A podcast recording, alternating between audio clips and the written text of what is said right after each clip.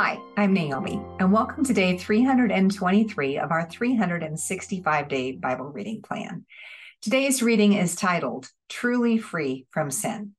We'll be reading Romans chapter 8, verses 1 through 8 in the New Living Translation. So there is no condemnation for those who belong to Christ Jesus. And because you belong to him, the power of the life giving Spirit has freed you from the power of sin that leads to death. The law of Moses was unable to save us because of the weakness of our sinful nature. So God did what the law could not do.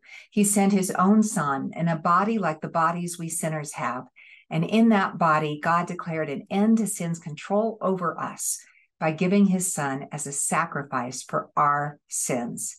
He did this so that the just requirement of the law would be fully satisfied for us who no longer follow our sinful nature, but instead follow the Spirit.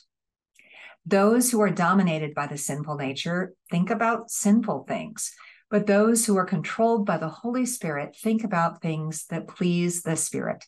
So, letting your sinful nature control your mind leads to death, but letting the Spirit control your mind leads to life and peace. For the sinful nature is always hostile to God. It never did obey God's laws, and it never will. That's why those who are still under the control of their sinful nature can never please God. Thanks for joining us for today's reading.